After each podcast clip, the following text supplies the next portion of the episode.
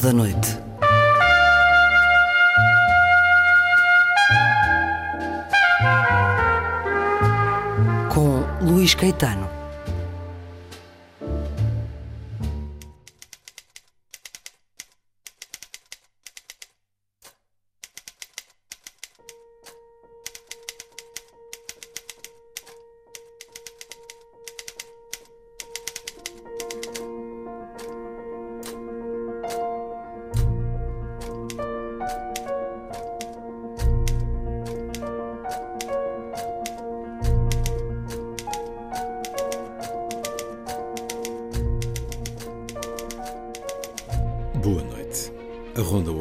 Segunda e última parte da conversa com José Manuel dos Santos, diretor da revista Eletra, que acaba de completar cinco anos sobre este projeto de jornalismo cultural sem paralelo no nosso país. Conversamos na emissão de ontem. Hoje seguimos pelas memórias de 20 anos enquanto assessor para a cultura de dois presidentes da República, de um deles, Mário Soares, o presidente escritor, José Manuel dos Santos, é coordenador da obra escrita de Mário Soares, que está a ser publicada pela imprensa nacional e há novidades para conhecer. Vamos também viajar nas memórias do jornalismo cultural, quando o meu convidado de hoje foi responsável por programas de divulgação literária na RTP. José Manuel dos Santos, em entrevista ao longo da próxima hora. Vai ser assim a ronda.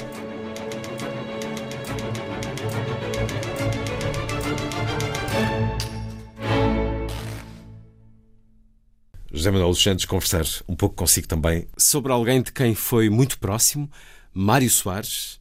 Dele foi assessor para a cultura, conselheiro numa área que era favorita dele e é coordenador da edição das obras de Mário Soares na imprensa nacional. Quero ouvi-lo sobre o que vamos ler deste homem que marcou a história do país, que marcou as nossas vidas. Antes, escutemo-lo em dois breves momentos. Certos de duas conversas que tive com Mário Soares, a primeira em 2006, a segunda em 2010. Dr. Mário Soares, preocupado, mas otimista com o futuro? Sim, evidentemente, porque eu acredito na condição humana, eu acredito que é possível transformar o mundo. Eu, eu vi muitas transformações durante a minha vida e participei de algumas. Portanto, tenho todas as razões para acreditar. E nunca deixei de acreditar. Há sempre em todos nós um pouco de utopia. Eu tive essa utopia, sempre tive. E acho que esse grão de utopia é que faz andar o mundo para diante. Não são nem o dinheiro, nem os interesses pessoais. São as causas, as grandes causas. Que é que o cidadão comum pode fazer para um mundo melhor, para uma sociedade mais justa, para um futuro melhor? Nós estamos num tempo de cidadania global.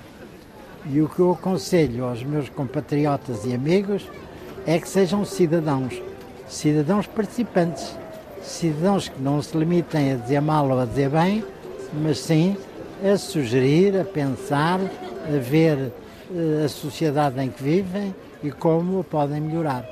Porque é preciso lutar para que tudo aquilo que é mau, e há muita coisa má em todos os países, se possa melhorar. Refere aqui a expressão que lemos no livro O Leopardo, é preciso que algo mude para que tudo fique na mesma. Exatamente. O que é que é preciso que mude mesmo para que as coisas não fiquem na mesma? É preciso mudar o modelo. É preciso pensar nos cidadãos mais do que no dinheiro. E é preciso subordinar um capitalismo selvagem e especulativo a certas regras morais e jurídicas e políticas. Há pouco dizia que o cidadão tem que agir com informação. Essa informação chega ao cidadão? Chega com clareza, com verdade? Bem, é verdade que por via da comunicação social e das televisões em especial, muitas vezes as coisas são deturpadas e não chegam onde deviam ser. E as pessoas podem até tirar, na melhor boa fé, conclusões falsas. Porque põem muitas coisas que são meramente especulativas também eh, perante o cidadão e ele não está em condições de poder distinguir. Mas um cidadão que desde jovem começa a interessar-se pela condição de cidadão, é evidente que se isso acontecer, esses cidadãos podem fazer coisas e podem influenciar e influenciam para que as coisas mudem. Dois momentos de conversas que tive com o Mário Soares, aqui falando de temáticas que uh, marcam este volume da Eletra, sobre uh, o qual uh, já conversámos. Vamos então, José Manuel dos Santos, ao seu trabalho de coordenador das obras de Mário Soares. O momento inicial, em finais de 2021, trouxe-nos esta tese de licenciatura, o primeiro livro publicado por Mário Soares e com tantas histórias dentro da história do país que ele significou. É o volume zero destas obras de Mário Soares, que não são obras completas, porque isso seria porventura uma utopia. No político é impossível. De, é só no caso dele. E no caso dele, muito em concreto, com todo o espólio que nos deixou, as ideias políticas e sociais de Teófilo Braga, com notas de leitura de António Sérgio e cartas sobre a obra. Dentro de dias vai sair o volume 1. E é isso que eu quero saber, como é que andamos, porque Sim, desde finais de 2021 já lá vai algum tempo, é. mas ler aqui também um excerto do seu texto uhum. introdutório a esta edição. Toda a vida Soares viveu rodeado de livros e os seus eram, deles todos, os que mais olhava com a vontade e a alegria de os tornar dos outros. Assim há nas dedicatórias que escrevia uma proximidade tão afetuosa e grata, como um sinal de reconhecimento e amizade. Alguém que lhe pedisse um autógrafo numa obra sua passava a ser um amigo. Quando, por busca, descoberta, acaso, compra, dádiva, um livro de que gostava ou que o interessava lhe vinha ter às mãos, satisfazia no modo de o tornar seu, os três tipos de desejos ou concupiscências que Santo Agostinho reconheceu na natureza humana e que Pascal retomou depois na sua meditação: o desejo de conhecimento, o desejo sensual, o desejo de domínio. Essa posse do livro dava-lhe um prazer múltiplo, firmado em três atos: intelectivo, sensitivo e volitivo. Digamos o que ele gostava que se dissesse. Soares adorava livros, encadernações, primeiras edições, manuscritos, autógrafos, cartas e fazia disso uma propaganda tão intensa como a outra. Colecionava-os com uma vontade de eternidade. Nos alfarrabistas, procurava e se achava, ficava tão contente e orgulhoso que mostrava a toda a gente o troféu de caça. Quando recebia um livro vindo com uma dedicatória da mão de um autor que admirava, Ganhava o dia, a semana, o mês. Nesses momentos acreditava na afirmação de Mallarmé de que tudo no mundo existe para acabar num livro.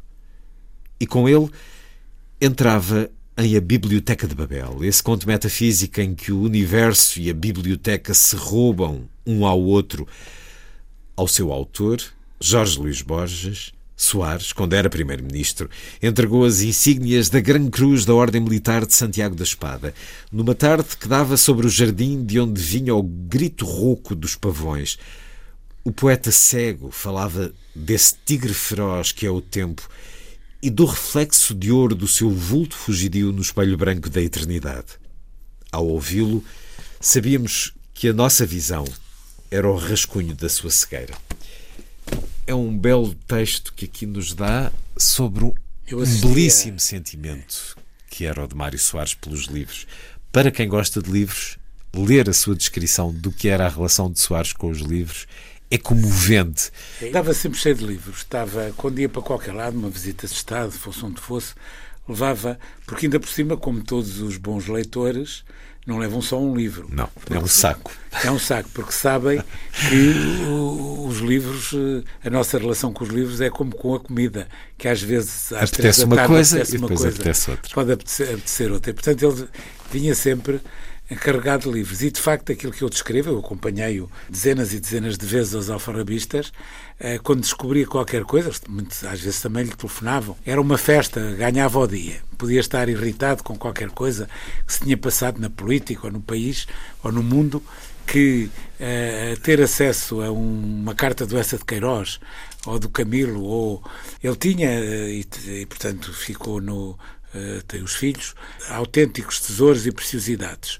Tem, por exemplo, a primeira edição, uh, que é muito rara, completa, com todos os mapas e anexos, por exemplo, da enciclopédia francesa, do título Enciclopédia. Enciclopédia, eh, mas tem primeiras edições todas do Camilo, do Essa, tem o Orfeu, tem o Fernando, a mensagem do Fernando Pessoa com dedicatória para o Kamneski, e depois tem dedicatórias para ele de todos os grandes escritores, obviamente desde os anos 50, fui amigo deles muito antes do 25 de Abril, mas depois também de muitos uh, grandes escritores de, de, todos os países, não é?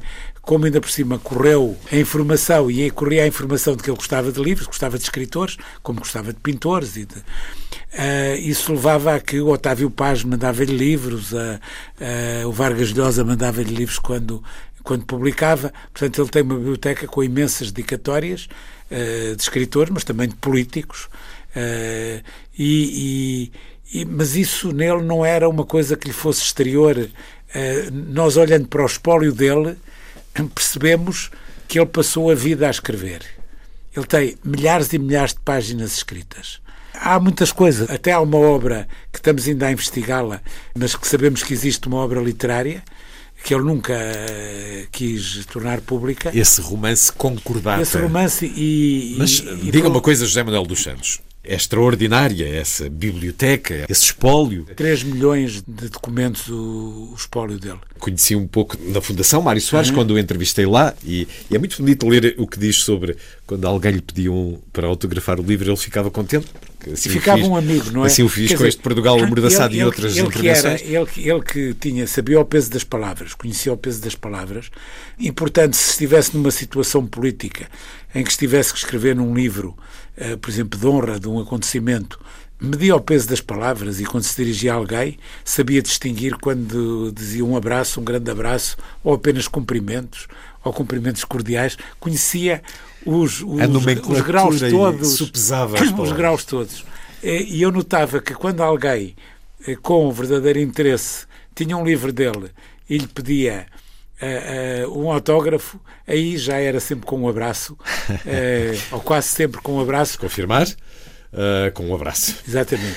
Porque esse, porque esse leitor, porque esse leitor já era um amigo, através do livro tinha se tornado um amigo. Tenho imagens da Fundação, do que representa uhum. a Fundação em termos de espólio, da Biblioteca de Soares, que nunca conheci pessoalmente, mas tenho em casa um livro sobre sótãos e lá está uma foto da Biblioteca de Soares, que inspirou a minha biblioteca no meu sótão, mas quando diz que há esse grau, esse romance possível de Mário Soares, então, mas quer dizer que não se sabe, que está verdadeiramente perdido no meio desse espólio de milhares e de milhares de páginas? É, não, eu acho que agora já temos uma ideia de onde ele possa estar. Eu acho que vamos. Uh, Vão chegar a ele. Vamos chegar a então, ele. Mas isso é assim? Está, está, está tão recôndito? Pois, porque ele deixou. Ele, ele tem o arquivo. Uh, ele, ele, tem o arquivo propriamente que entregou, que está na Fundação, uhum. mas depois também tem ainda algumas coisas que estavam nos gabinetes de trabalho dele uh, casa. em casa. E, portanto, há aí coisas que ainda têm que ser uh, vistas. Mas não há dúvida nenhuma que essas coisas existem. E existe este romance. Sim, sim, Vamos sim. um dia ler o romance Pode Concordata. Ser, não sei se está acabado, se não está acabado. Hum. E para além disso deve haver outras coisas, contos, porque ele toda a vida escreveu, mas escreveu milhares e milhares de páginas de ensaio político, de ensaio literário sobre figuras. Portanto, ele todos os dias escrevia. Portanto, é, era verdadeiramente também um escritor político, como todos eles eram da geração dele para trás. Quer dizer, é impensável. Nem todos com a mesma verve, Sim, com a mesma mas, qualidade. Mas o, o Mitterrand era, o de Sim. Gaulle era, o de Churchill era, o de Israel era, obviamente, esse então mesmo escritor. Mas, Sim, e o, mas, e o Churchill até recebeu um prémio da literatura. Ganhou, Todos os parece, anos. Parece que gostava mais de, de, que o prémio tivesse sido da paz. Uh, e se calhar até teria sido mais, uh, mais justo, mais justo, mais adequado. Mas, Mas acredita que Mário Soares, como ele chegou a dizer, trocaria todos os cargos por um grande romance da sua pena? É, eu creio, eu creio Acredita? Sim. Um sim, homem sim. que foi aquilo é, que foi? Porque ele dizia: uh, toda a gente sabe quem é o Essa de Queiroz, ninguém sabe quem são os primeiros ministros do tempo do Essa de Queiroz. Uh, vendo desse ponto de vista. Os primeiros ministros do tempo do ESA não passaram por aquilo que Mário Soares passou, sim, nem fizeram o que ele sim, fez. Mas, mas eh, era, uma, era, era esse sentimento que ele tinha verdadeiramente. Ele achava que uh, uh, os que escrevem, os que criam, os que pintam, os que compõem. Ele não era metade à música, mas respeitava e conhecia, sabia o que é que a música valia. Portanto, todos esses verdadeiramente uh, são aqueles que mais merecem, são, dentre os seres humanos, são aqueles que mais merecem a nossa, a nossa admiração. Uh, e por isso, um dos seus grandes prazeres como político era poder contribuir para que eh, fosse conhecido ou distinguido uma grande figura intelectual que ele admirava, um grande escritor ou um grande artista. Eh, era para ele eh, uma coisa que ele considerava um dever. Daí como eh, nos cargos em que estava, de fazer questão de ir eh, às exposições, de ir ao, muitas vezes até discretamente, de ir ao lançamento dos livros. Um, nesse espólio, e nós estamos já a trabalhá-lo no sentido da organização das próprias obras, e portanto vamos ter, ainda não sabemos quantos volumes de correspondência cultural, depois haverá também outros de correspondência política, e já temos milhares de cartas, e se, eu digo-lhe que eh, não pensa em nome nenhum que tenha eh, nome eh, desde os anos 50 para cá que não se tenha correspondido, que não se tenha correspondido com ele. Mas é desde vou, vou pôr pares dispares, desde, desde a, o Herberto Helder à Beatriz Costa, ou desde o Virgílio Ferreira ao Raul Solnado, ou desde o, o, o Cisa Vieira uh, à Amália. Portanto, mas todos os grandes escritores, todos, até os, os que nós podemos achar que menos uh, escreveriam para alguém que representava o poder. Luís Pacheco tem imensas coisas, o Cesarino, o Eugênio de Andrade, a Natália, a Sofia, uh, toda a gente escreveu e escreveu, e ainda por cima não são cartas formais, porque ele tinha relações com eles. Uh, alguns, Há recorte literário deles, em muitas sim, delas. com alguns deles eram relações antigas. É quase possível fazer uma história da relação dos intelectuais com o poder a partir daquela correspondência. Ele eh, pertencia de algum, pertencia de muitas Sim, maneiras à cultura um, também. É, Considerava-se um deles, aliás, um era, era sócio da, e procurava neles um alimento, de, uma inspiração. É, das coisas que mais lhe dava prazer era estar em Belém ou em São Bento a, a conversar uma hora, duas horas, quando tinha oportunidade para isso, convidando para almoçar às vezes ou para jantar ou se havia um acontecimento qualquer, quantas vezes nós íamos a uma exposição, ele chegava ao fim e convidava uma ou duas pessoas que estavam lá, que ele queria e tinha gosto em conversar com elas, para ir jantar. E voltei meio a mim, eu era muito amigo, fui um amigo muito próximo do Mário Cesarini, e portanto muitas vezes ele telefonava-me uh, pelo telefone interno, às vezes, ou então chamava-me ao gabinete e dizia: Ah, vem lá se o Mário Cesarini quer vir jantar, tal, tal. E íamos jantar os três e conversávamos sobre tudo, mas com o Cesarino e com muitos outros. Não é? Testemunhou muito do que foi a história política e cultural, e cultural desse tempo. Aqui temos certos neste número zero das obras de Mário Soares, dessas cartas, enfim, cartas de agradecimento, nomeadamente eh, de Herberto Helder, bem melhor que o Prémio Pessoa, que ele recusou. Foram as palavras de Vossa Excelência, que essas não as recuso eu, guardo-as ciosamente. Ou aqui de Miguel Torga, Acabei mesmo agora às tantas da manhã de ler as maciças 300 páginas e quero que este agradecimento lhe leve assim apressado o calor do interesse crescente com que, desde o bem ordenado e lúcido prefácio, as levei até ao fim. Você tem, além de talento, o gosto sadio de escrever e trata com igual desenvoltura dos nossos problemas e dos alheios, das grandes personalidades lá de fora e das que estima cá dentro. São muitos. Sim, Eduardo Lourenço. Esses eram as, as grandes. Os prémios que, ele, prémios mais que ele mais apreciava. apreciava. Eduardo Lourenço, carta a Mário Soares em 72, portanto, falando do Portugal amordaçado. Que tinha sido lançado em França. Em França, e ele, o Eduardo Lourenço lê em Estava francês, em França, na edição francesa. O seu livro é o romance político da nossa geração, e de agora em diante o espelho em que cada membro dela é obrigado a rever-se para descobrir os fios da sua própria aventura. Eduardo Lourenço com a elegância que lhe sabemos e a, a profundidade de um olhar síntese sobre este Portugal amordaçado. Aqui está ele, que vai sair edição Arcádia. Então vamos a isso. Vamos, vamos lá. Isso. Vai sair agora, dentro de dias, hum, portanto, uma, o, em dois volumes. O Portugal amordaçado. No primeiro volume. A edição portuguesa? A edição portuguesa e a francesa, uhum. juntos, porque é, porque é diferente. São edições diferentes. Uh, quem foi o editor uh, do Mário Soares em França foi o Alain Lemans, o compositor da, da Amália, Amália.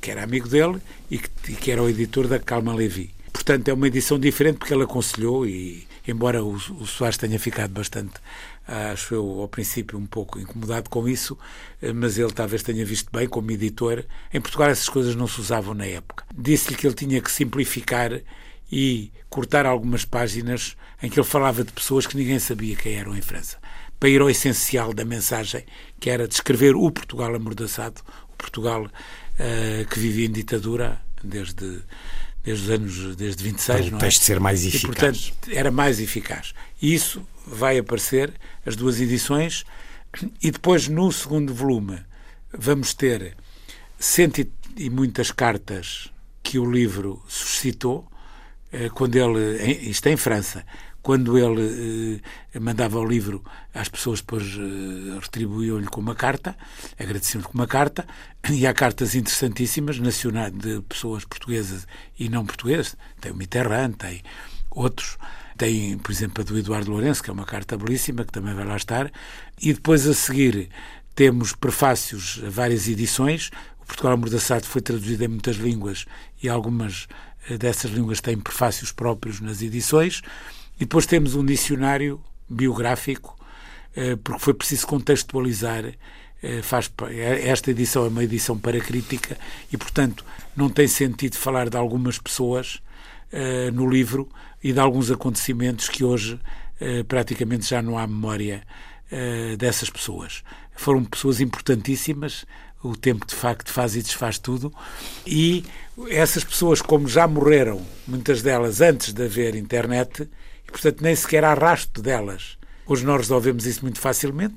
São pessoas que, que, andaram por aí nas últimas décadas, vamos à internet e está lá Mas qualquer coisa. O resto Agora, temos que ir aos arquivos. Pessoas, e portanto nós fizemos, é uma coisa que demorou muito tempo e fizemos isso muito cautelosamente e foi preciso investigar um dicionário, um amplo dicionário biográfico que contextualiza e, e, e dá informação para se poder ler o Portugal amordaçado uh, de uma maneira que nos pareceu a mais certa para perceber a mensagem fundamental do livro. Vão optar Portanto, são também dois volumes. pela questão facsímile, como fizeram... Não, temos alguns facsímiles de, uh, dessas cartas. De algumas dessas cartas Mas e, não da obra. E de algumas dedicatórias. Por exemplo, para lhe dar assim uma novidade interessante, uh, temos o, o, a dedicatória uh, do livro que ele mandou para o Marcelo Caetano que era o presidente do Conselho claro. na época, eh, e que tinha sido professor dele. Essa dedicatória diz qualquer coisa do género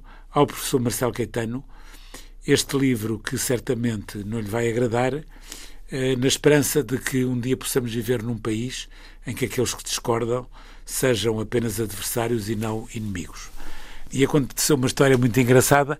O Mário Soares era muito amigo do Abranches Ferrão, que era uma pessoa ligada, era uma pessoa da oposição e ligada também ao Partido Socialista, com que ele, aliás, esteve preso, e o Abranches Ferrão era colega de curso do Marcelo Caetano. E o, e o Mário Soares eh, escreveu, eh, mandou para o Abranches Ferrão o livro. Houve uma altura em que o Mário Soares veio de Paris a Madrid para eh, fazer chegar o livro porque provavelmente se mandasse pelo correio o livro era apreendido pela PID. Portanto, houve várias pessoas que se deslocaram foram transporte Madrid, de... foram transporte de vários livros. Nomeadamente, é de Madrid que está dacada, nós também vamos fazer esse facsímile, a dedicatória para o Cardeal Patriarca do António Ribeiro.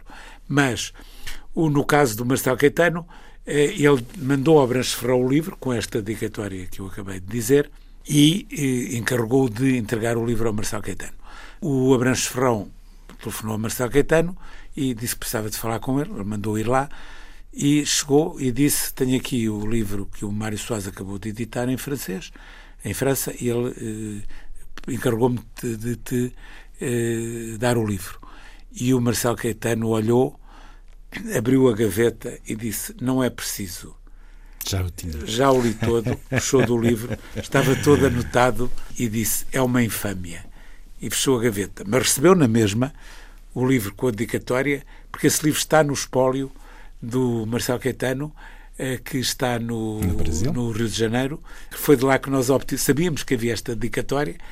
Foi, é preciso, quando se está a fazer uma coisa destas, fazer uma espécie de investigação policial das coisas todas. Detetivesca, É, detetivesca, e chegámos lá e de facto conseguimos a, uma, um da dedicatória. É uma belíssima história e este é claramente, eh, enfim, ao Portugal e o Futuro, É. do Spínola, que é um livro marcante também da nossa história do fim do Estado Novo e da Revolução, mas Portugal Amordaçado é, Mas o Portugal Amordaçado é, o, é o outro grande É, livro. e é o grande livro do, do- Acho que é o grande livro do Mário Soares. É aquele que- em que ele eh, pôs mais tempo, eh, vontade e energia, ainda que o livro fosse escrito eh, com interrupções permanentes, porque a ação apelava àquele. E ele era um homem da ação. Da ação e, era portanto- da escrita, mas era da Mas ação. também. E, portanto, eh, de qualquer forma, é um livro em que eu acho que se reconhecem as suas qualidades de escritor mais nitidamente. Vamos ter esses dois volumes agora, em 2023? Não, não, já da- mesmo daqui a. Daqui a- em relação à uma- data em que duas conversamos. semanas ou.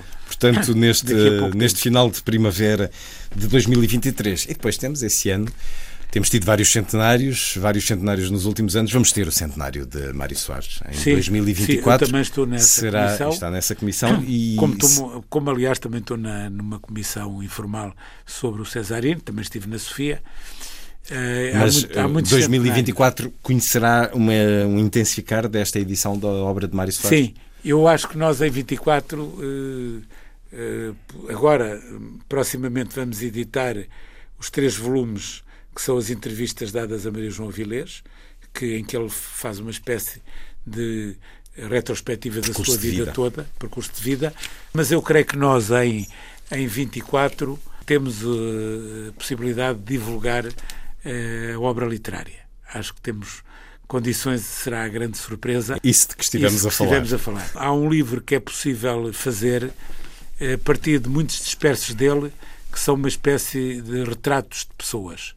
Ele fez retratos de políticos, de escritores, de, de- desde o Salazar ao, ao, ao Vítor Cunha Rego. Retratos escritos. Retratos escritos e que são muito interessantes porque têm uma- uma- uh, também um tom memorialístico pessoal.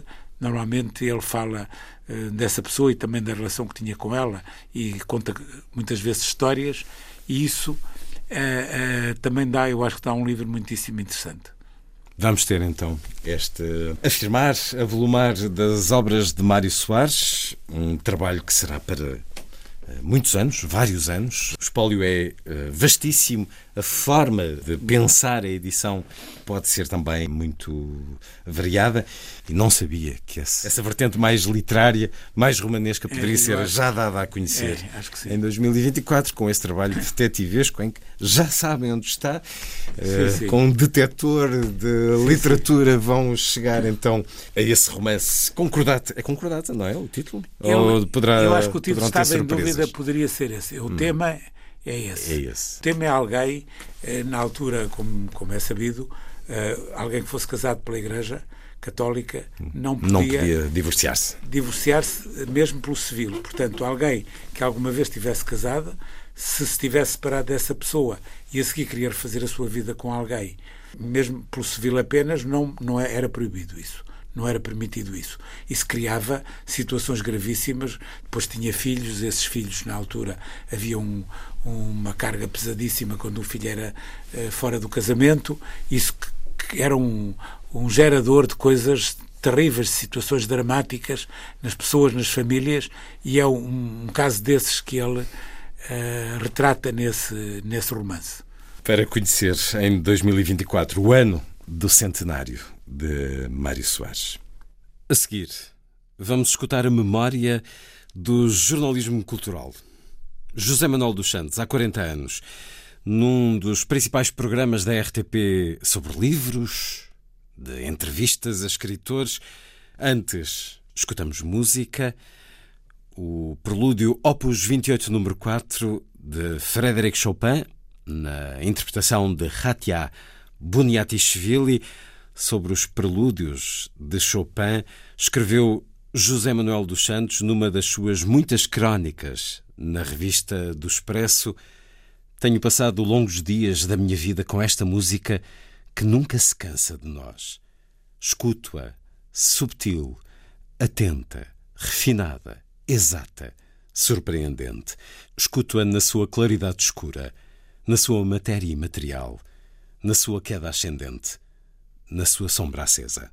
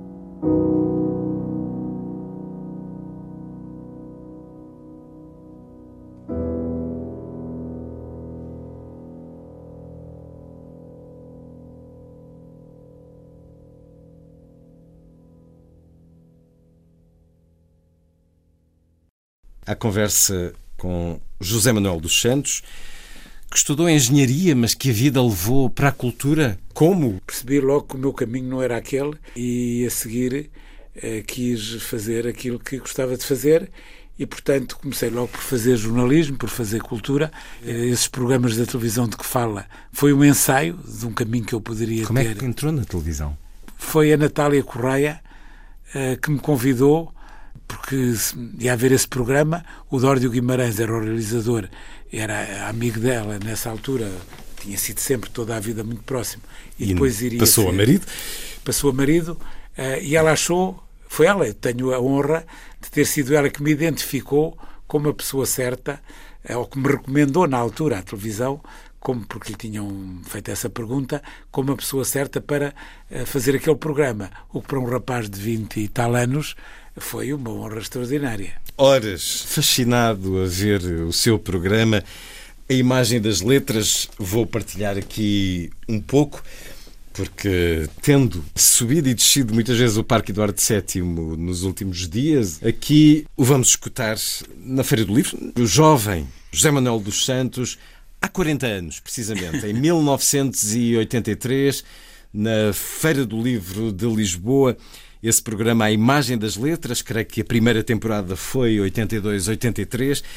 É um programa irreverente, é opinativo, participativo, criativo por parte do jovem apresentador. Vamos ouvi-lo aqui já no encerramento da Feira do Livro de Lisboa.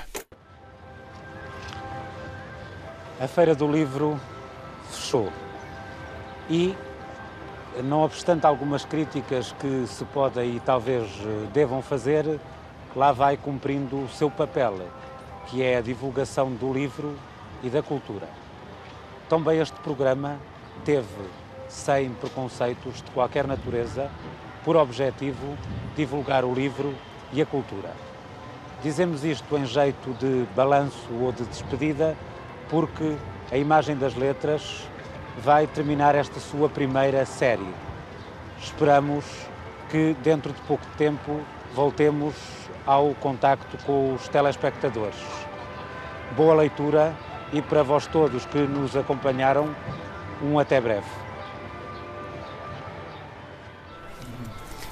Final da primeira temporada, mas uh, para verem a irreverência do jovem apresentador, uh, coordenador deste Imagem das Letras, José Manuel Santos foi à praia, em Cascais, interpelar miúdos e graúdos sobre o que é que andavam a ler. Estamos aqui no verão de 1982 e escutemos um pouco, nomeadamente, de uma conversa com uma mulher visionária. Já falámos nesta conversa sobre o muito que se opina hoje esta senhora que José Manuel dos Santos entrevistou devia estar ainda hoje nos estúdios das televisões, porque ela era muito intuitiva, espero que continue a ser. Mas vamos lá então até às praias de Cascais com José Manuel dos Santos no programa literário A Imagem das Letras. Vou interromper um pouco a sua leitura para conversarmos. Uh, estou aqui nesta praia depois de ter corrido algumas praias para fazer um inquérito na tentativa de saber se as pessoas neste momento estão a ler na praia e o que é que leem. Uh, fiquei um pouco decepcionado porque apercebi-me que as pessoas neste momento leem muito pouco. Uh, a senhora está a ler um livro que é um livro da Segunda Guerra Mundial. A Segunda Guerra Mundial marcou-a muito, a memória Marcou. desse acontecimento. Muito. É uma coisa importante Marcou. para si. Marcou-me e até marcou-me muito mais posteriormente do que na altura em que a vi de mim. Porque E porque eu acho que é, neste momento, todos estes problemas, porque, como vê este livro, passa-se muito mais nos bastidores da guerra do que propriamente a parte bélica, que neste momento está ser muito atual. Porque não deixámos de viver nos bastidores da outra guerra. de outra guerra. Eh, para si ler eh, é estar em contacto com o mundo e, uma- e é uma forma de perceber o mundo, é? Não só é uma, é uma atitude absolutamente indispensável no, no meu dia a dia. Quando era adolescente, acha que se lia muito mais do que agora? Muito mais. Não havia solicitações como há hoje. As pessoas estão a perder o, o jeito de ler, o jeito de falar. Eu estou muito assustada porque já não vou ter tempo de aprender a grunhir. E nós vamos passar a grunhir com as televisões nos relógios, os auscultadores na rua, a televisão diária. As pessoas não conversam, já reparou? Não leem, não conversam. O que é que acha que as pessoas perdem por não ler? Tudo. Tudo. Porque não encontro melhor maneira de nós entendermos o nosso semelhante senão através da leitura. Se é que as pessoas ainda estão interessadas, como eu duvido. Gosta de ler na praia? Leem em todo o sítio. É uma espécie de companhia que traz É para sempre. a praia. Quanto Eh, mais me desiludem as pessoas, mais gosto dos livros. E tem leituras diversificadas ou lê Muito, normalmente? muito, muito. Se eu lhe pedisse para dirigir uma mensagem à gente mais nova que não lê, eh, através deste programa e da televisão, Eu não o que é que problema diria? nenhum. Mas eu já não acredito no valor das mensagens, por isso talvez seja a pessoa menos indicada para dar mensagens. Está muito cética. Muitíssimo. Acha que o Muitíssimo. diálogo já não é possível? Eu já não sinto o diálogo das pessoas. Fala pouco, fala menos do que falava. Eu falei sempre muito. Só tenho medo de acabar a falar sozinha.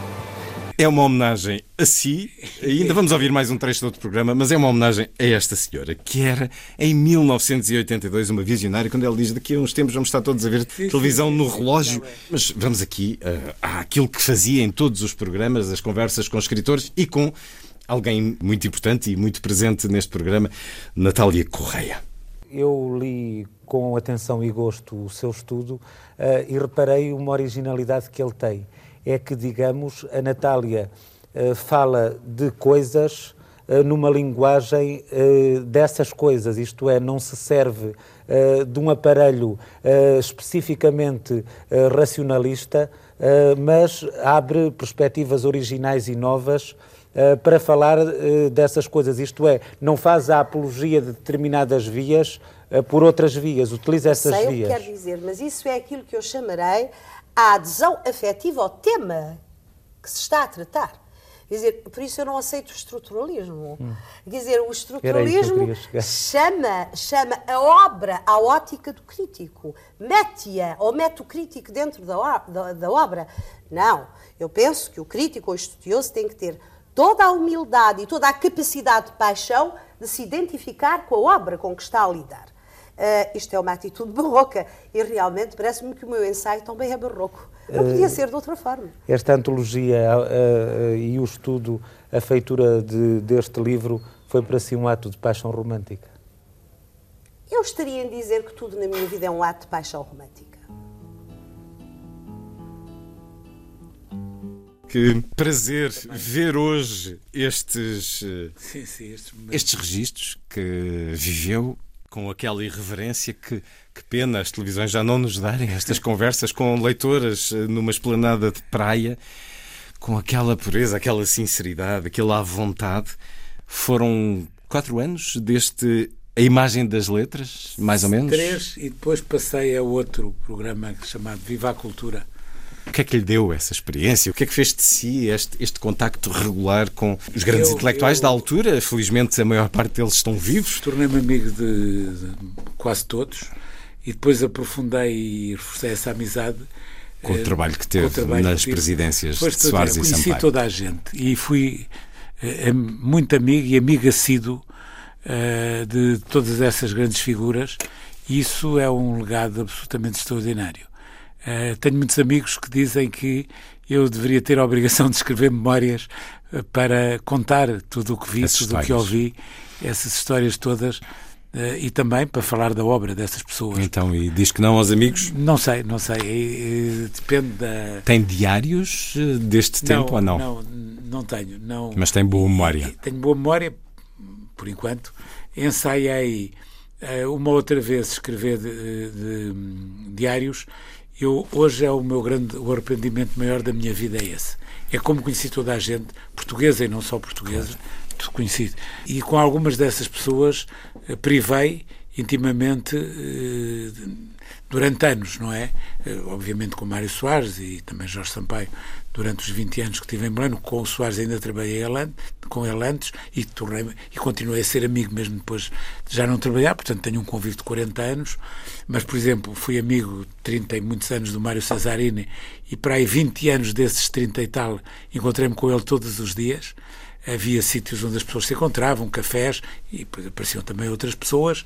Eh, fui amigo da Natália e também convivi imenso com ela, eh, da Sofia, eh, de, de, de esse, uma... essa ausência de diários é, é de facto uma, uma pena, uma eu bem, bem, entendo essa pena. É inesgotável, eu tenho muita pena, mas como tinha uma vida tão ocupada. Não havia tempo para se sentar a redigir isso. Não havia tempo para. Mas, para, mas, mas vá buscá-las, vá buscá-las e passe para o papel. Na maior parte da, eh, dessas pessoas, eh, a presença delas em mim continua a ser tão forte e tão grande que eu quase me lembro quando, quando paro e penso e recordo que essas pessoas foram e representaram para mim e o que vivi com elas. Uh, e diverti-me imenso também.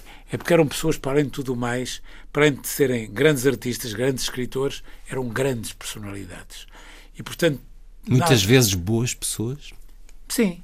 Uh, às vezes boas pessoas, outras vezes. Mais complicadas. Mais complicadas. uh, ou, ou, por outra, às vezes com melhor feitio, outras vezes com mau feitio, muitas vezes com mau feitio, mas nunca me zanguei com elas. Havia muito, essas pessoas zangavam-se todas muito umas com as uhum. outras, porque eram todas muito personalidades muito fortes. E a cultura tem dessas coisas. É.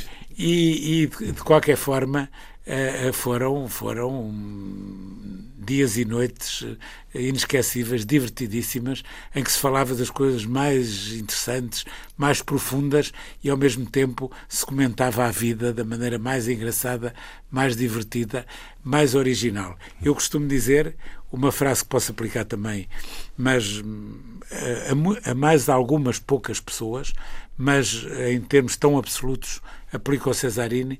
Eu nunca ouvi o Cesarini dizer um lugar comum nunca ouviu falasse, falássemos de política, de pintura, de literatura, eh, da vida, do normal, de uma coisa que se passava. Ele tinha sempre, era como se estivesse a fazer um verso ou como se estivesse a escrever uma frase eh, e dizia espontaneamente, e era uma coisa através de um golpe de inteligência extraordinário ou de uma imagem poética extraordinária. Eu quase que tinha pena era de não ter, para além do diário, o gravador. um gravador para registrar o que tinha acabado de ouvir dizer. Converse com quem conheceu Gorbachev, Diana de Gales, Jorge Luís Borges ao Papa João Paulo II, Sim. nestes casos, dentro das funções de assessor dos presidentes Mário Soares e Jorge Sampaio, mas enquanto autor de programas culturais na RTP, depois destes anos do A Imagem das Letras, seguiu-se o Viva a Cultura. Era um programa com o Mega Ferreira e com outras eh, pessoas e com jornalistas culturais da televisão. Lembro, por exemplo, que estava lá, não sei se, se ainda conheceu a Helena Balsa. Sim e, portanto, nós fazíamos uh, reportagens, era uma espécie de telejornal cultural. Mais atualidade, nesse caso. Mais atualidade, se bem que depois tivesse alguns momentos de debate que aprofundava... Temático. Uh, certas questões. Temática e com certas pessoas a propósito de obras, a propósito de acontecimentos. Portanto, a diferença é que esse programa era gravado em estúdio, quase todo ele, enquanto este programa A Imagem das Letras Andavam pela rua. andávamos pela rua e pelo país. Por várias cidades. Sempre uh... com a eh, Natália, que era uma, uma aventura permanente viajar com ela. E com uma crónica sempre do Alçada Batista, que ainda tive Sim. o gosto de entrevistar. Isto num tempo em que o país se erguia, era um tempo de muitas esperanças, de muitas inquietações, Sim. 82, Sim. 83, com crises económicas, mas também desde quando é que as deixámos de ter. Eu também escrevia, no, na altura, num semanário, que era o Semanário Tempo, uhum. tinha uma crónica político-cultural portanto, tinha uma atividade jornalística. A sentir esse tempo. Sentir Aliás, a crónica sempre o acompanhou, lemos-lo durante muitos também. anos no Expresso, também na Epicuro. Foi um dos vencedores do Prémio João Carreira Bom, eh, o quarto vencedor, quando esse prémio foi criado especificamente para a crónica. Escreveu sobre Cesarini, está disponível o livro, não há muitos anos. E é autor também de um livro de poesia, sim, sim, sim. o livro dos registros. Porque é uma tentativa e porque a tentação de o fazer, de publicar? Na altura eh, tinha um conjunto de poemas que achei que tinha sentido publicá-los. E voltei meio a escrever, mas também tenho. Continua a escrever poesia? Sim, poesia e ficção. Uh, não tenho ensaio também. Uh, eu acho que a obra que tenho dispersa uh, já daria vários volumes podiam ser agrupados por uh, literatura, artes plásticas, política, etc. Uh, hei de ter tempo um dia para fazer isso, mas para além disso tenho várias coisas inéditas, uh, nomeadamente de ficção e poesia, curiosamente agora mais ficção até, e tenho sempre aquele desejo de ter tempo para, como dizia o Carlos Drummond de Andrade, passar a vida a limpo. Sobre as crónicas, foi-nos contando algumas dessas histórias que viveu, que testemunhou digamos que nas crónicas há alguma coisa Sim, diarística. Por exemplo, e tratando-se de uma rádio como a Antena 2, nas crónicas nos fala de Schwarzkopf ou da Callas ou de, do Plácido Domingo, conta-nos um episódio delicioso Sim, num pós-ópera uh, Otelo em que Mário Exatamente. Soares recebe o, o Plácido Domingo e Com ele uma conta, capa, ele ofereceu-lhe uma capa. Conta histórias, é cada um a partilhar. Estava a Amália também, também fui amigo da Amália. Eh, nessa altura, eh, saía-se de casa não era preciso combinar nada com ninguém, até porque como não havia telemóveis, uh, era difícil combinar, não é? Aliás, quando se tinha alguma coisa marcada e por qualquer razão Havia tinha que se desmarcar, Uh, aconteceu não havia hipótese. Era, um, era horrível. Era uma desfaçatez, mas sim, não havia outra hipótese. A pessoa às tantas assistia ou tinha que se mandar alguém, um emissário, qualquer coisa. Mas, mas nesse tempo, uh, ia eu ia, havia uns certos cafés onde nós nos encontrávamos, o Cesarini sempre e muitas outras, outras figuras. Uh, depois a seguir ia-se para o botequim onde estava a Natália, podia-se passar em casa da Sofia, embora não dizendo uh, a uma e a outra que se tinha estado anteriormente com a outra, não se estavam, tinham-se tornado, tinham-se zangado, mas depois também se podia ir à, à casa da Amália, que estava com gente até de madrugada, e onde se podia conversar e encontrar também gente interessantíssima e portanto havia não havia havia tudo menos tempo não é havia possibilidade de se fazer tudo depois assim tinha que se trabalhar uh, e tinha eu tinha que acordar uh, o mais tarde conseguisse, mas o mais cedo que, era, que os meus deveres me impunham. Enquanto uh, eu, aliás, uma vez di, disse uma coisa, pensei que conheci imensa gente que não se levantava antes da hora do almoço. O Cesarino não se levantava antes da hora do almoço, a Natália não se é levantava. É muito comum neste meio cultural. A, a, a Sofia a Sofia também não gostava, às vezes tinha que se levantar, tinha filhos e tal. Eh, e, o, e a Amália eh, acordava às quatro da tarde. Porque a noite permitia esse espaço de é, liberdade e havia, de prazo alargado. Uma sensualidade cultural, e não só cultural, mas cultural também na noite. Havia. A Natália, aliás, fazia permanentemente o elogio e a apologia da noite. E, de facto, vivia-se com, com os pés acima do chão permanentemente, o que era, na altura, para um rapaz de 20 e poucos anos, de repente entrar e ouvir a Natália no botequim a, a, a, cantar ou a dizer poemas ou a comentar os acontecimentos do dia daquela maneira definitiva e perentória que ela tinha. Depois a seguir, a ir ouvir, o Cesarino com aquele sentido trágico ou cómico que ele tinha da vida comentar outra coisa qualquer ou falar da própria Natália. Depois a seguir ir à Amália e ouvi-la começar a cantar alguma coisa que o Mãe tinha uh, trazido. Uh, ou ir eh, à casa da Sofia e falar uh, de política ou de poesia. Tudo isso era absolutamente extraordinário e parecia uma coisa irrepetível e, no entanto, em muitos deste, destes casos podia-se repetir isto e repetir na semana seguinte, no durante dia anos, seguinte. durante anos. Portanto, isso foi um privilégio extraordinário. É uma palavra que está agora muito usa-se a propósito de tudo, a propósito até daquilo que não, não é privilégio nenhum, mas neste caso era, foi um verdadeiro eh, privilégio. E obviamente eh, o convívio com, com a figura a figura de Mário Soares, eh, quando eu tinha 20 e tal anos e trabalhava já com comecei a trabalhar com ele, era também um, era uma pessoa com uma energia e uma e uma, uma amor pela vida e uma alegria de viver completamente e de mudar as coisas que estavam mal completamente contagiante. E tal como Mário Soares partilha desse desígnio, o senhor, de sim. viver a vida em cada dia o sim, melhor possível, sim, esse carpe diem, esse aproveitar cada momento. Sim, eu procuro, pelo menos, ser fiel à lição desses grandes mestres que durante a vida toda tive a oportunidade de ter. José Manuel dos Santos, uma vida tão marcada pela cultura, com a qual conviveu, que deu a conhecer aos outros e que recebeu e guarda em si nestas tantas memórias dos livros, dos eh, papéis, dos autores e de dois homens que marcaram a vida deste país e de quem foi conselheiro cultural, assessor para esta área fundamental da nossa vida, Mário Soares e Jorge Sampaio.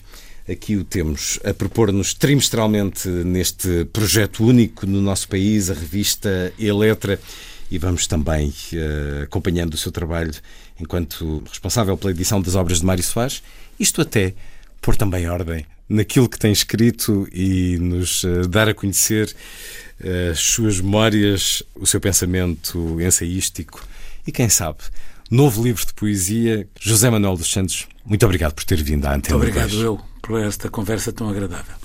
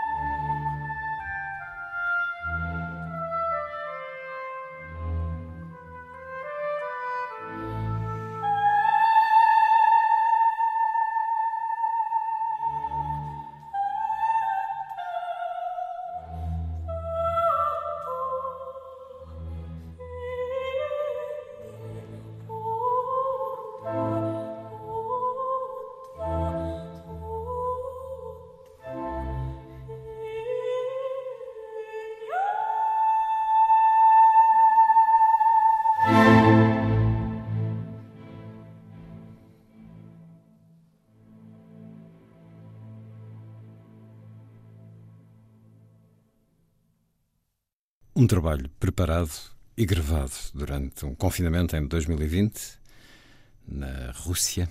Um olhar ao terceiro ato da ópera La Traviata, de Giuseppe Verdi, pelo ensemble Música Eterna, do greco-russo Theodor Kurentsis.